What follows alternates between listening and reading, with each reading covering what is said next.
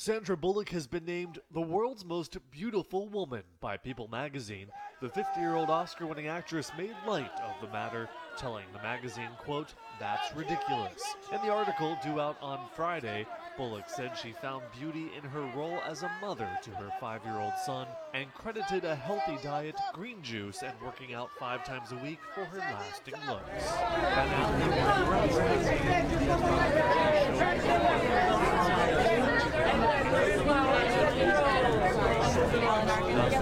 Ancestry Well, was George traced for an episode of Finding Your Roots, and he here, said he had um, lobbied on what elements of his family history to among use other in the show. screenplays that On they his had, statement you know, on his had. Facebook page, George was doing Affleck Ides of said he had been uh, embarrassed and by the was doing one called revelation. Gravity, Some of the honorees of Time Magazine's 100 most influential people in the world hit the red carpet for its annual gala in New York. Emma Watson posed for photos. Other Hollywood notables in attendance included Juliana Margulies. I think Oliver it's Cox. bigger than me. It's about the communities that I represent and them believing that we can live our lives openly with dignity and respect, that you can um, have dreams, live those dreams, and that they are possible.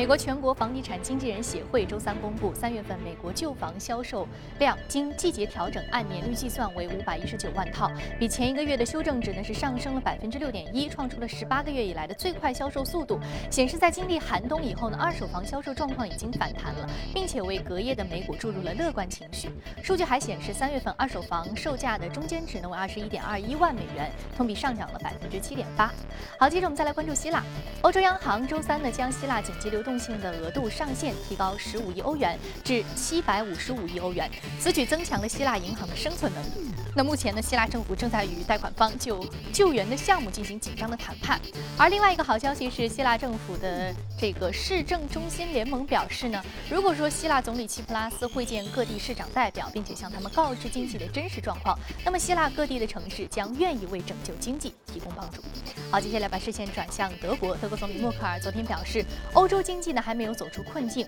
他还重申，德国不会在欧元政策上发生转变。德国经济部长加布里尔当天表示，德国经济前景向好，目前呢劳工市场稳定，岗位收入增加。预计今明两年德国经济增长的主要呢是依靠私人消费增长拉动。同时呢，欧元贬值促进了德国的出口。政府预计本国经济今年将会增长百分之一点八，比年初预计的百分之一点五呢是明。显乐观了。那当全球投资者仍然把目光聚焦在美国，纠结于美联储什么时候开始加息的时候，英国央行委员会所有的成员已经就下一步的加息举措达成了共识。英国央行昨天公布的四月会议纪要显示，货币政策委员会九名委员一致认为，虽然四月份加息的时机呢还不成熟，但是在不远的将来，加息已经成为了不二的选择。自二零零九年三月以来，英国央行的基准利率始终保持在百分之零点五的水平。有分析人士认为，鉴于英国经济持续恢复，市场普遍预期呢，英国央行将于二零一六年初首次开始加息。日本央行也将在下周召开一些会议。巴克莱银行发布预测报告称，日本央行本月将会按兵不动，并且可能在七月份再放松货币政策。此外呢，有分析师预计，日本央行可能会在本月的议息会议上下调通胀预期，并且为继续宽松铺平道路。好，刚刚我们在浏览完了宏观方面的消息，接下来我们再回到资本市场，关注一下美股三大指数昨天的一个收盘的情况。我们看到是全线上涨，道琼斯工业平均指数呢收盘上涨了百分之零点四九，纳斯达克综合指数上涨百分之零点四二，而标普百指数上涨的幅度是百分之零点五一。另外，我们再来关注到中概股，中概股指数呢隔夜是再次超过了美股大盘，中概股指数收高百分之零点八五。互联网加概念股呢成为了华尔街追捧的对象，互联网加医疗表现是最为优越的。九州的这个九州大药房是暴涨了百分之十三，海外新城是大涨了百分之九点五。那互联网加成城市服务令到微博受益，该股是大幅收高百分之十点七。那么隔夜华尔街有哪些更多的更新的观点呢？我们马上来关注到的是第一财经驻纽约记者葛维尔在收盘之后给我们发回的报道。早上，主持人，国务院发文将有序开放、规范管理银行卡支付市场，银行卡清算告别银联时代，令维萨、万事达股价双双飙涨超过百分之四。而在财报方面，可口可乐公布上季度经季节调整后每股盈利四十八美分，较预期高出六美分，营收同样好于预期。虽然全球罐装饮料的销量不及预期，但欧洲市场的业绩令人眼前一亮，股价上涨百分之一点五。麦当劳公布的财报，每股盈利一点零一美元，不及市场预期的一点零六美元。在中国和日本市场的麦当劳继续在食品丑闻的泥泞中艰难复苏，而北美市场也面临日趋激烈的竞争。过去十三个月，麦当劳可比店销量下滑了百分之二点三，而波音公司的财报也继续延续了此前多家企业财报盈利好于预期、营收不及预期的魔咒，股价下跌百分之一点五。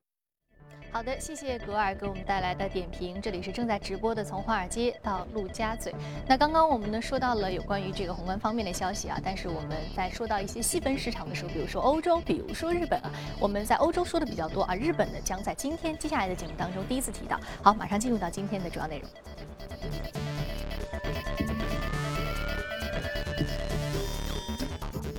好，今天我们请到现场的是来自于星展银行个人业务的副总裁许戈先生。许先生，早晨好。于飞你好。同样呢，我们将和数据观察员朱勇聊一聊有关于 A 股数据面的话题。早上好，朱勇。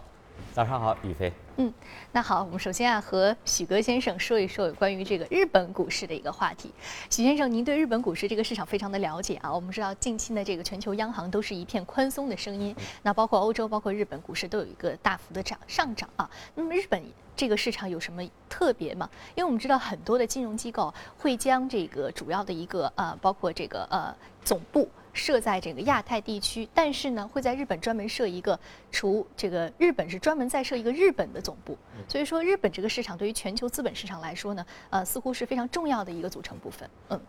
日本的股票市场，它的主要的参与者是机构，个人很少去做日本的股票。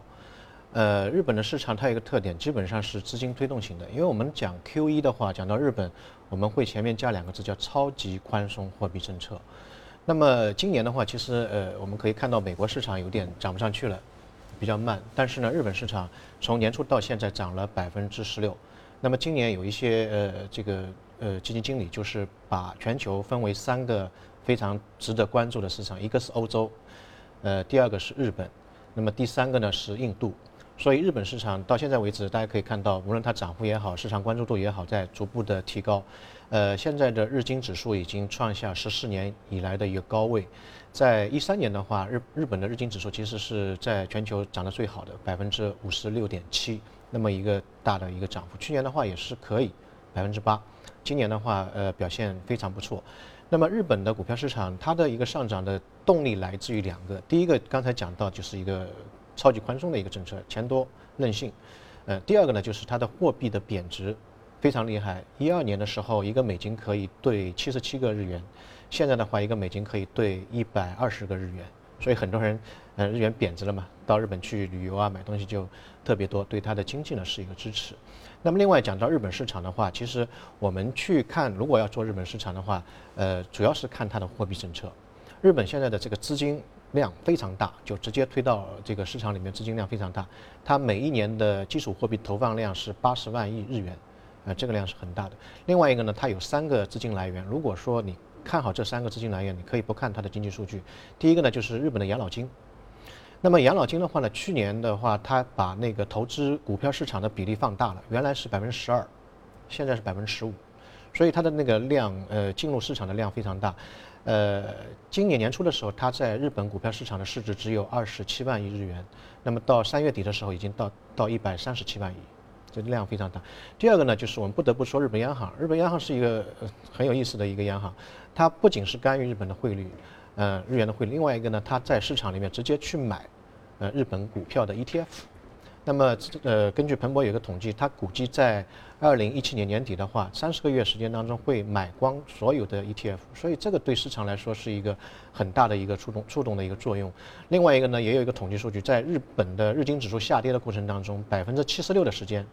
日本央行会冲进去买 那个日本的股票。所以我们去看日本的日经指数，它跌跌跌不下去，没有一个深蹲的一个一个调整。那么最后一个很大的因素呢，就是日本民众。在日本的家庭的财富构成当中，最大的一块，呃，中国应该是房地产吧，嗯，在日本的话，百分之五十四是在现金或者存款，呃，日本民众非常喜欢做存款，因为他们经历过当年的那个房地产泡沫破灭，股票股票市场泡沫破破灭，所以他们认为放现金是最安全的。所以最近两年当中，嗯，安倍政府也是鼓励日本的民众把这个钱拿出来放到股票市场里面去。那么现在整个日本股票市场里面，个人投资者非常少。大概不足百分之十，那如果这一块资金进入股股票市场的话，对于呃日经指数呃它的那个上涨潜力是非常大的，呃现在这个日经指数应该已经突破了两万点，啊有人说觉得太高，可能未必太高，原因在于它的历史的高位在三万九左右，所以现在可能还没有到半山腰左右，所以日本市场，呃今年来看的话，除了我们看美国、看欧洲，日本市场也可以多去看一看，它的这个市场比较单纯，就是资金推动。嗯，所以说日本的这一波资金推动的一个预期就是来自于存款，啊，百分之十的这个个人投资者可能还有扩容的空间。嗯嗯，好，刚刚说到这个日本这个市场，是我们在关注美国市场、关注港股市场啊。近期我们可以是关注一下我们一带水的邻邦日本市场，它的一个资本市场的一个投资机会。那同时呢，我们呃节目当中呢也继续来了解到的是，其实呢我们刚刚看到这个欧洲市场呢，近期也有一个小的声音啊。这欧洲市场其实关于这个希腊的债务问题啊，许哥先生一句话还特别想听一下您的观点，有关于这个债务问题。希腊从呃五年之前，我们一直在关注它的一个动态，就一句话，嗯，有惊无险，最后总是会妥善解决的。如果下跌是一个介入的机会，嗯，好。那有关于这个欧洲市场的投资机会，认为目前的一个风险敞口呢，可能会使得这个市场出现一定的波动。如果说有波动，那么就是入场的机会，因为最后它不可能分道扬镳。对，嗯，好的，非常感谢许先生的观点。那接下来我们再通过盘面了解一下啊，涨幅居前的个股和板块分别是什么。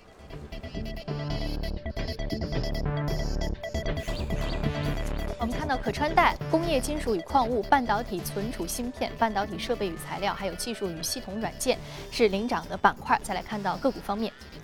个股方面来自于无线通信、互联网、商务软件、住房 REITs 和呃医学研究是领涨的个股。嗯，好，我们今天主要来说一说的是这个住宅 REITs 行业，上涨幅度是百分之啊十六点三八，目前价格是二十八点四九美元每股。Associate 啊，Associate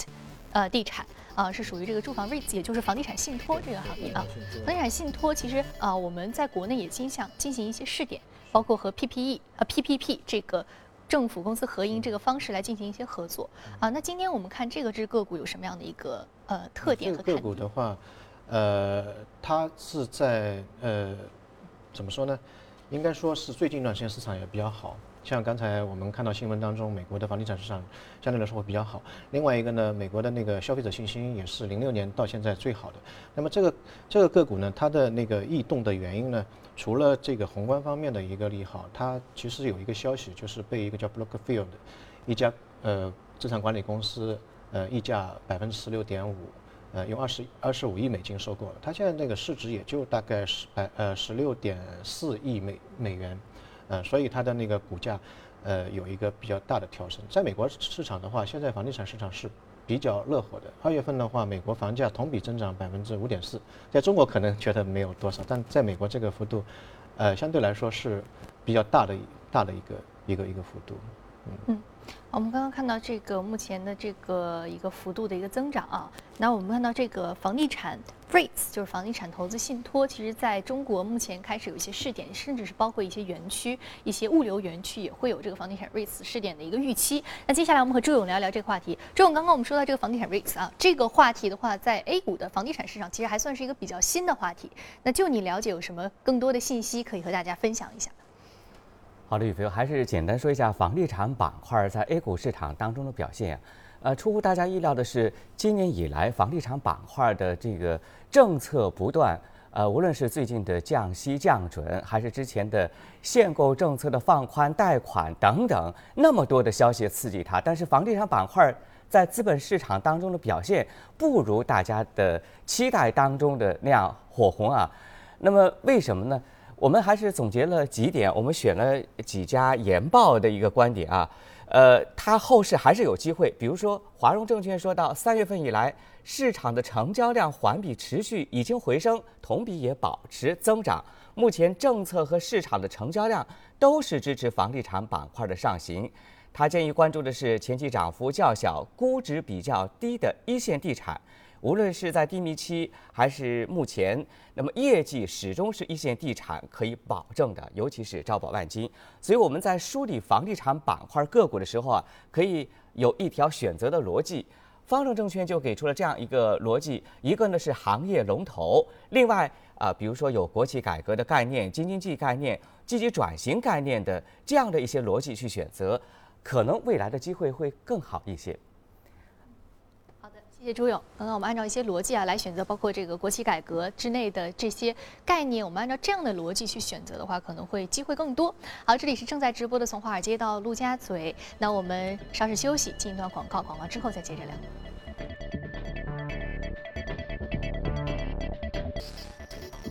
欢迎回来，这里是正在播出的《从华尔街到陆家嘴》。我们接下来浏览一组最新的全球公司资讯。欧盟委员会二十二号发表声明，指控俄罗斯天然气工业股份公司滥用其在中东、欧洲市场主导的地位，影响欧盟境内的天然气价格市场化的定价，违反了欧盟的反垄断法。那根据有关规定，俄罗斯天然气将会用十二周的时间提出异议，而欧盟委员会可以判处罚金，最高达到企业全球营业额的百分之十。好，接着再来关注一下美股财报季。美国社交网站 Facebook 公布2005年第一季度总的收入呢是35.4亿美元，略低于预期。而 Facebook 股价在盘后交易当中下滑两个百分点。不过呢，公司大力扩张的移动端的广告业务取得了巨大的进展。第一季度移动端广告收入占到总广告收入的百分之七十三。雅培制药宣布呢，第一财季实现净利润二十二点九亿美元，实现营收四十九亿美元，同比增长百分之二点七，均是超过了市场此前的预期。此外，纽约梅隆银行发发布的第一季度的财报显示，利润营收同样是超过了预期，每股盈利六十七美分，较市场预期高出八美分，全季营收三十七点六亿美元，同比增长百分之三点六。那英国最大的连锁超市乐购发布财报，去年的税前亏损为六十四亿英镑，创下了公司九十六年历史的一个新低。亏损当中的大部分来源于地产的贬值。乐购大部分的店面位于比较偏僻的集中商业地区，地产估价与超市的客流量有直接的联系。那受客流量大幅下跌的影响，乐购去年因为地产贬值亏损四十七亿英镑。特斯拉正在寻求让其业务多元化，下周呢将会推出两款面向家庭和公用事业的电池产品。特斯拉位于内华达州的超级电池工厂目前正在建设当中，能源存储项目有望成为该公司的第二大营收来源。好，刚刚我们在看过了全球公司动态之后呢，我们再回到资本市场和嘉宾一起来聊一聊今天值得关注的个股和板块分别是什么。我们通过美股放大镜了解一下。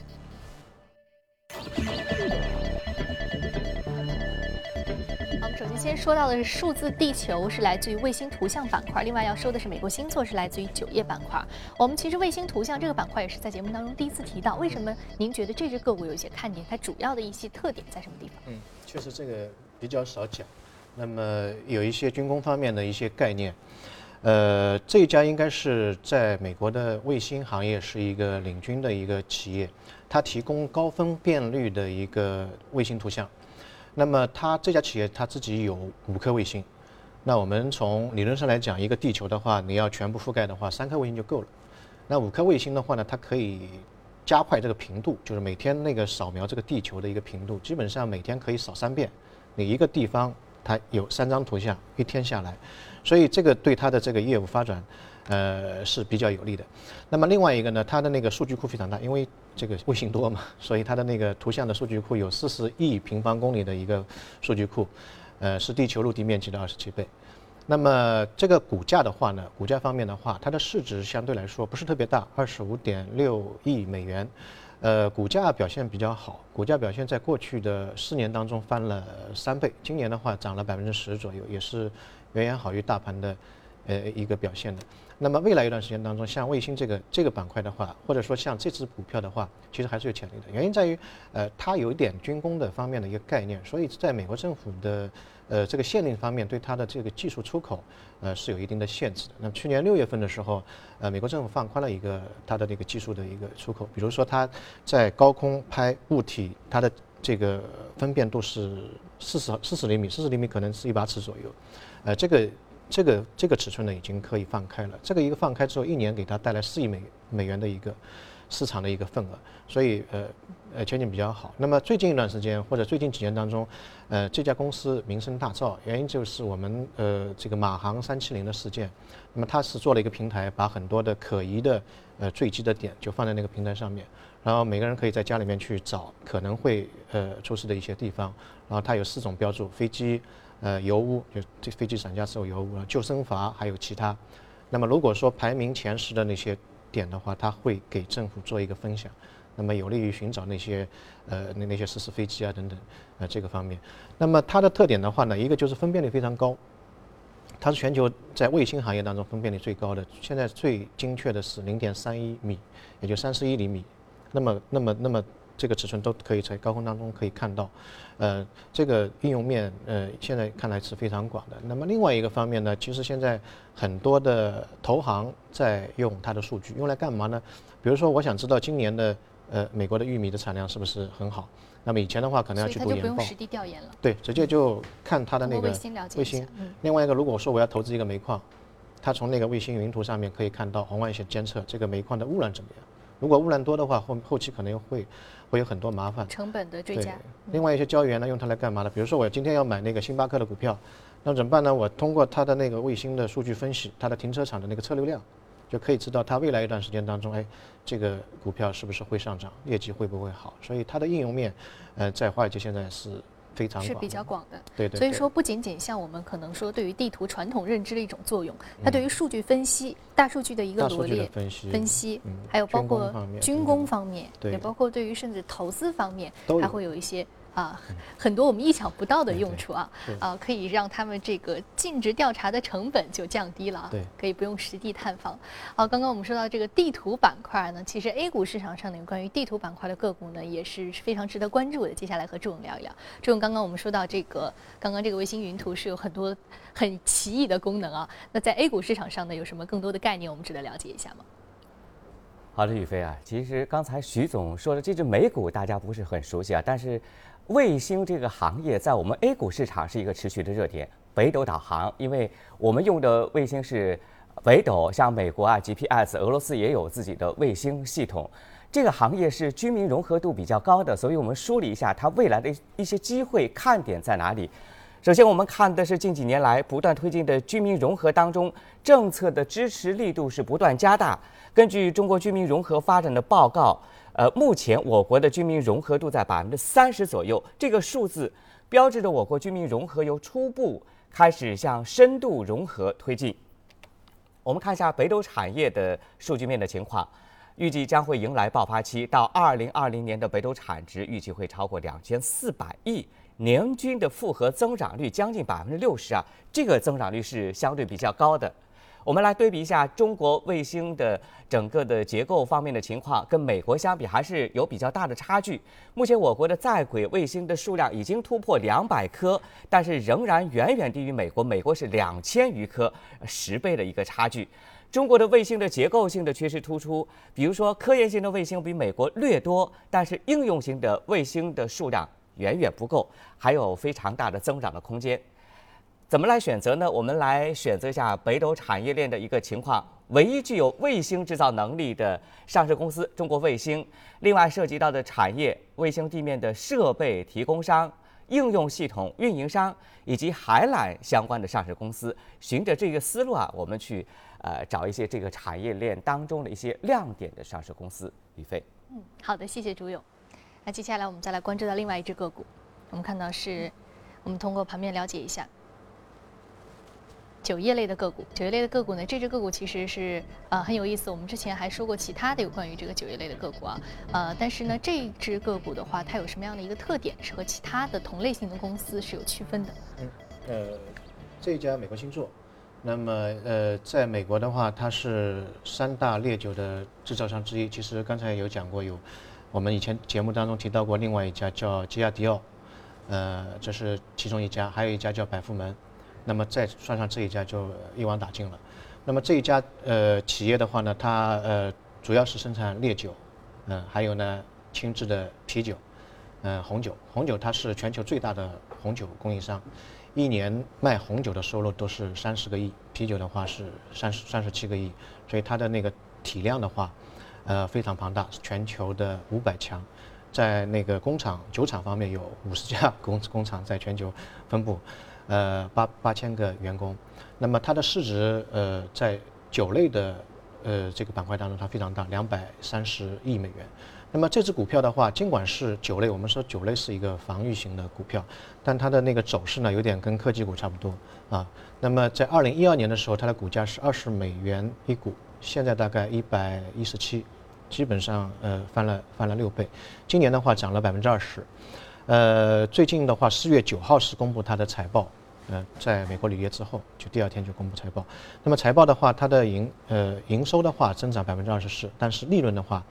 呃增长三十九，但这个还是不及预期，因为在过去的几个季度当中，它的增长非常快，去年三季度的时候基本上接近于三位数的一个增长，不知道可能是美国人太喜欢喝酒，所以它的那个幅度非常大。那么呃这个股票的话呢，它有一个特点，第一个特点呢，它的这个酒类的种类呃非常繁多，呃，可能有白酒、啤酒，刚才讲过。另外一个呢，呃，它的那个嗯这个嗯创新非常多，比如说它那个烈酒的话，它有各种口味的，肉桂味啊什么都有，所以它的那个业绩最近一段时间表现会比较好一点。嗯，我们看到其实酒类是一个非常重要的防御板块啊。那么近期 A 股有什么样的一个动态？周勇给我们介绍一下。好的，时间关系，我们快速来梳理一组数据面的情况。白酒行业有很多的看点。首先从数据，我们看两大龙头贵州茅台的向上的拐点出现，还有五粮液啊，这是两组数据。另外，一季度的刚刚出炉的一些数据，水井坊、酒鬼酒，包括昨天公布的泸州老窖，一季度的数据啊，都是在向上增长。这张数据图是一至二月份白酒收入及利润的情况，出现明显的底部回升的走势。